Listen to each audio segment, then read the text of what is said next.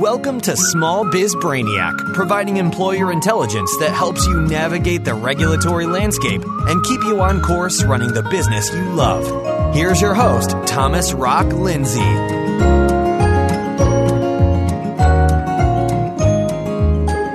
Hey, everybody, welcome to another episode. This is 106. The Equal Pay Train arrives in Puerto Rico after a brief stop in Philadelphia.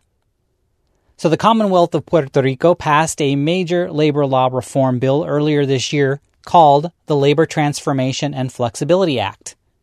Now, there are a lot of good changes in this new law, including the repeal of some old restrictions on retailers who are open on Sunday and making it easier for employers to rely on independent contractor status. So, Puerto Rico, I'm not going to say Puerto Rico anymore because I'm not Latino. But Puerto Rico has laws requiring the payment of double time for work on Sunday during the mandatory closing hours and a minimum wage of $11.50 an hour for non exempt employees for all other Sunday hours worked. Now, of course, there are certain businesses who are exempt from these laws already. Now, other things like the definition of a work week and the requirement for meal periods, vacation time, and Christmas bonuses were relaxed as a result of this new law. And yes, I said Christmas bonuses because those are required in Puerto Rico. Now, the law isn't without its problems because several of the new improvements are only effective for employees hired after the new act was signed into law. So, for example, when it comes to the mandatory Christmas bonus.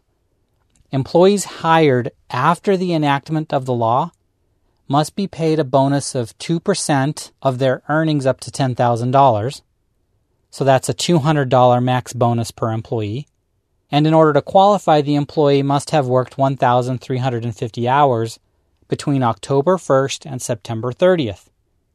But for your employees hired before enactment of the new law, the old version is in effect and remains in effect. And you have to pay them 6% on their earnings up to $10,000. So a max bonus of $600. And the hours worked requirement is only 700.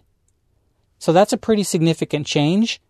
And now you'll have to track two different bonus plans. So that example applies to employers with 15 or more employees. For less than 15 employees, the new bonus rate is 2%, down from 3%. So Puerto Rico is basically the closest thing that the U.S. Department of Labor has to its dream of mandatory vacation, sick, and maternity leave. Because non exempt employees that meet certain requirements have to be paid 15 vacation days 12 sick days, and 8 weeks of maternity leave every year. However, as I mentioned, the vacation time requirements now been reduced and also staggered depending on the years of service. But unfortunately, I don't know the new accrual formula yet. Current employees, like I said, are grandfathered into the old accrual. So why aren't politicians, celebrities, and social engineers throughout the rest of the country, pointing to Puerto Rico as the shining example of how to lead on leave, just like Secretary of Labor Tom Perez, well, the past Secretary of Labor, said in 2015. Is it because starting a few years after the minimum wage, vacation, and sick leave laws were passed in 98? That young, unskilled workers were forced to move to the mainland to find work, and that drug the economy down even further. Even though Puerto Rico's economic problems aren't all because of one law, a Pew Research Center report on the negative net migration demonstrates that these labor laws have certainly contributed to it. In fact, a 2015 report commissioned by the Puerto Rican government had this to say, quote, Puerto Rico has advantages it can parlay into market confidence and a durable growth if decades old policy failings are fully addressed. End quote. And the first policy area they mention is labor costs. Quote, restoring growth requires restoring competitiveness. Key here is local and federal action to lower labor costs gradually and encourage employment. Minimum wage, labor laws, and welfare reform. End quote. In other words, the labor laws and some welfare reform are all things that need to be addressed in order to lower labor costs. And that's what they've done here. It's just too bad that the improvement trend didn't last too long because Governor Ricardo Rosselló signed the Puerto Rico Equal Pay Act, also referred to as Act 16, uh, earlier this month on March 6, 2017. It's been illegal to pay women less than men, or men less than women for that matter, for equal work since 1963 when the Federal Equal Pay Act was passed. And since then, all but two states have added additional supplemental state laws to augment it. But over the past few years, this new breed of state equal pay laws has been passed, and now Puerto Rico's joined the likes of California, New York, Maryland, and Massachusetts. Oh, and the city of Philadelphia, because starting in May, May 23rd, 2017, Philadelphia has a new wage equity ordinance that takes effect. So now equal pay can be added to the list of labor laws that's taking root at the city level. Philadelphia's Mayor Jim Kenney signed the wage equity ordinance on January 23rd. And now Philadelphia employers are prohibited from asking job applicants to disclose their salary history. Under Philadelphia's wage equity ordinance, it's unlawful for an employer or an employment agency or an agent of either of those two to ask a job applicant in writing or otherwise about his or her wage history. It's illegal for them to require disclosure of the wage history or to condition the employment or consideration for an interview on the disclosure of wage history. It's also illegal to retaliate against a job applicant for failing to disclose his or her wage history.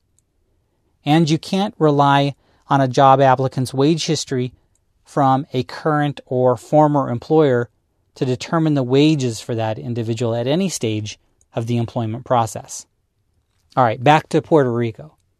So, just like the Federal Equal Pay Act, Puerto Rico's Equal Pay Act says that you can't pay one person less than another based on their sex, where they're working in positions that require equal skill, effort, and responsibility and that are performed under similar working conditions.